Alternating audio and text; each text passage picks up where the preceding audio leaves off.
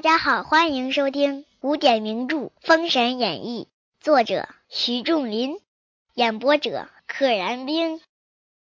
话说费仲拘书刺客啊，就是拘就是拘捕的拘，就是拿着他在午门外看问，不用加刑，以示招成谋逆，没动什么刑法，没打没骂，直接说啊，我就是要刺杀纣王，所以就定了一个谋逆罪。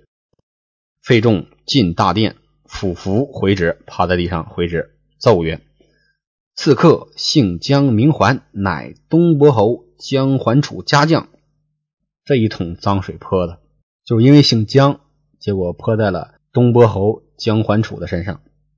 奉中宫姜皇后懿旨，行刺陛下，意在侵夺天位，与姜桓楚而为天子，请陛下下九卿文武，议贵议亲，定夺。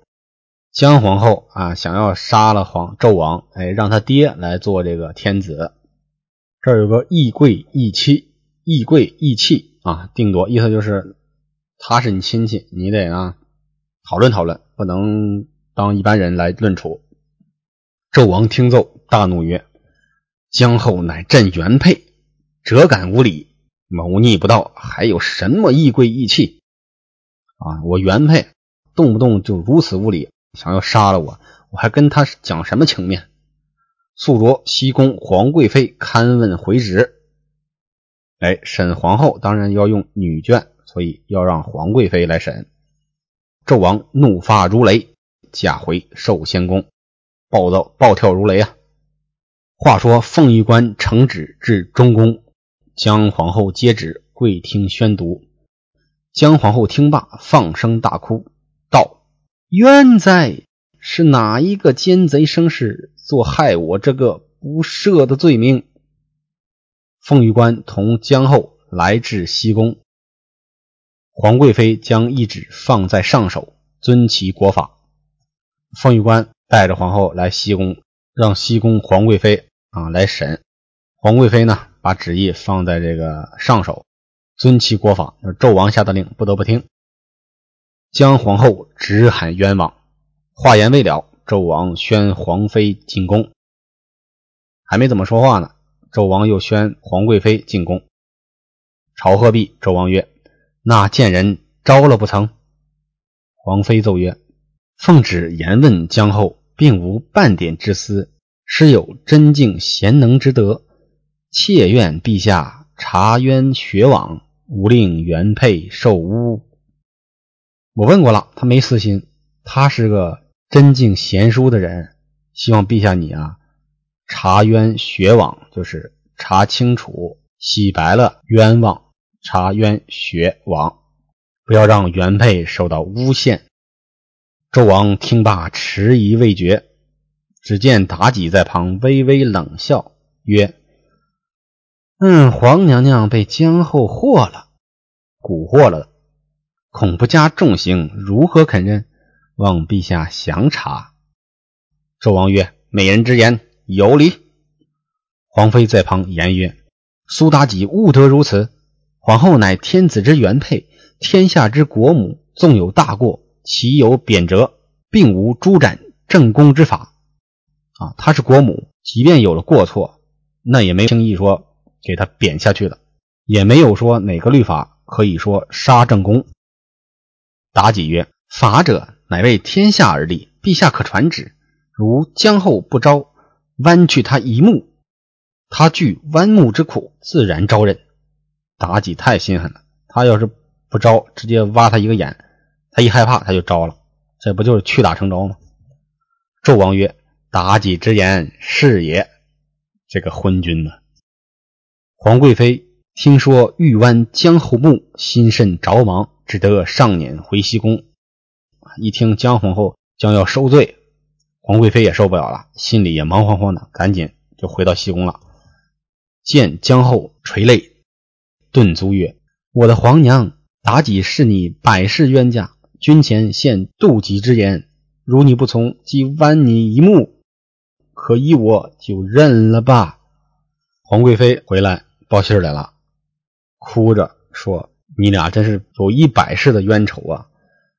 他说：“你要是不招，就剜了你的眼。你听我一句话，你又就认了吧，认了你就少受皮肉之苦啊，不会被挖眼了。”江后泣而言曰：“江江皇后哭了，贤妹言虽为我，但我生平颇知礼教，怎肯认此大逆之事？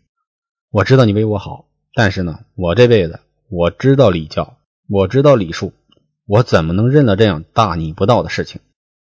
言未了，圣旨下：如江后不认，即去一目。皇妃曰：“快认了吧！”江后大哭曰：“纵此，岂有冒认之理？”凤玉关百般逼迫，容留不得，将江皇后剜去一目。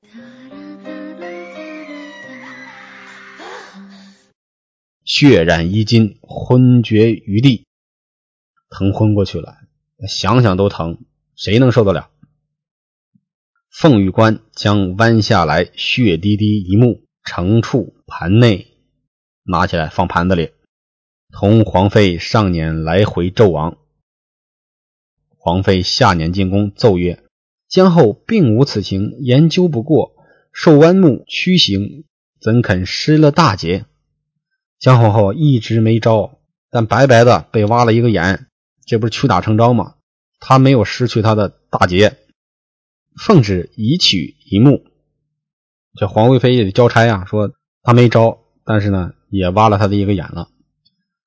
皇妃将江后一目血淋淋的捧将上来，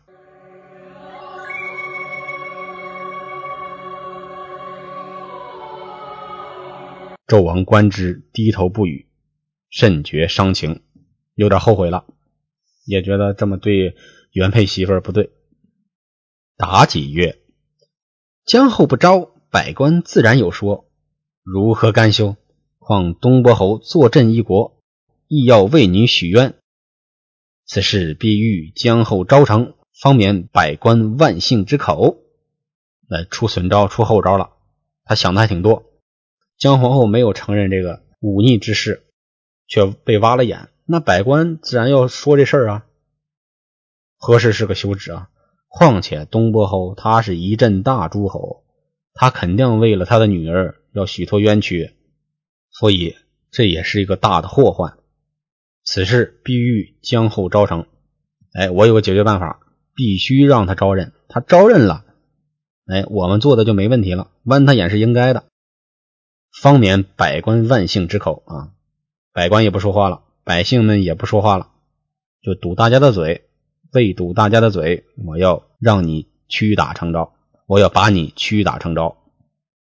纣王沉吟不语，心下煎熬良久。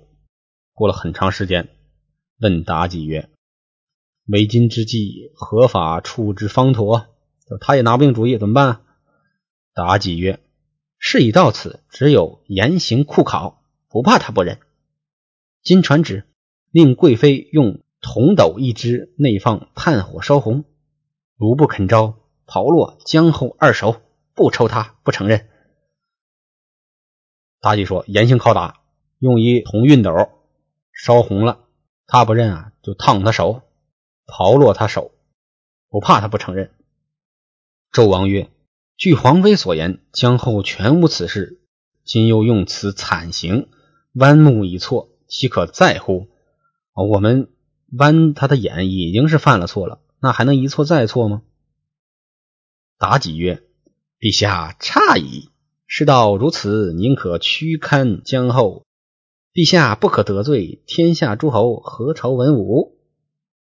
意思就是，你现在你就得给把他屈打成招，你也是上了贼船容易，下了贼船难呢，骑虎难下，你必须这么下定论，这样。才不得罪天下的诸侯和这满朝的文武。纣王无奈，只得传旨：如再不认，用刨落二手，勿得殉情掩晦。意思就是，哎，烫他手，还不能让他死。他死了之后，就啥都说不出来了，就必须得让他说，让他承认。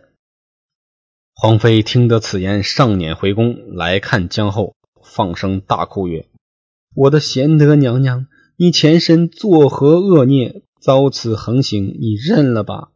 昏君听信贱人之言，必欲置你死地。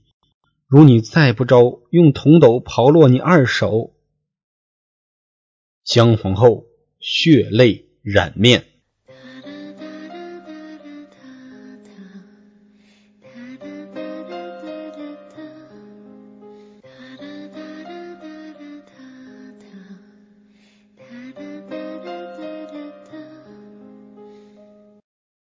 没了一只眼，哭出来的都是血水，布满了整个脸，非常的恐怖，非常的可怜。大哭曰：“我生前罪深孽重，意思何辞？只是你替我做个正盟，就此瞑目。罪深孽重就是罪孽深重，这是一种气急了的一种说法。”他知道他自己没罪，但是呢，就偏偏遇到了妲己这个人，他气愤之极，就说：“我罪孽深重啊，真是我不该招你，我该死。”求这个皇贵妃给他做个正盟，其实就是证明的意思。就死瞑目，我就是去死了，我也瞑目了。言未了，只见凤玉关将铜斗烧红，传旨曰。如江后不认，即落其二手。江后岂肯认此诬陷屈情？凤玉关不由分说，将铜斗放在江后两手，只落得筋断皮焦，骨枯烟臭，可怜昏死在地。皇妃看见这等光景，心如刀绞，痛哭一场，上辇进宫。见纣王，皇妃含泪奏曰：“惨刑酷法，严审数番，并无行刺真情，只怕奸臣内外相通，作害中宫，其祸不小啊！”姜皇后受了如此大刑，连番审问，她都没有说出所谓的罪行。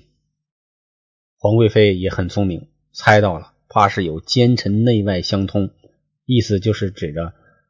肯定是妲己跟别人串通好了，宫内宫外的作害中宫，把中宫娘娘害了，这个祸太大了。纣王听言，大惊曰：“此事皆美人叫朕传旨勘问，事既如此，奈何奈何？”这个纣王也是个没主意的笨蛋。妲己跪而奏曰：“陛下不必忧虑，刺客姜环现在。”传旨着威武大将军朝田、朝雷押解姜环进西宫，二人对面直问：难道姜皇后还有推脱？此回必定招认，将姜环来对质呗！啊，押解到西宫，让二人对质，对面直问。周王即传旨，宣押刺客对审，把刺客押过来，放一块审。王妃回宫，话言朝田、朝雷押刺客江环进西宫对词。江环要来了，不知性命如何，且听下回分解。小朋友、大朋友、老朋友，请点订阅。愿生命化作那朵莲花，功名利禄全抛下，让百世传颂。神的逍遥，我辈只需都在世间潇洒。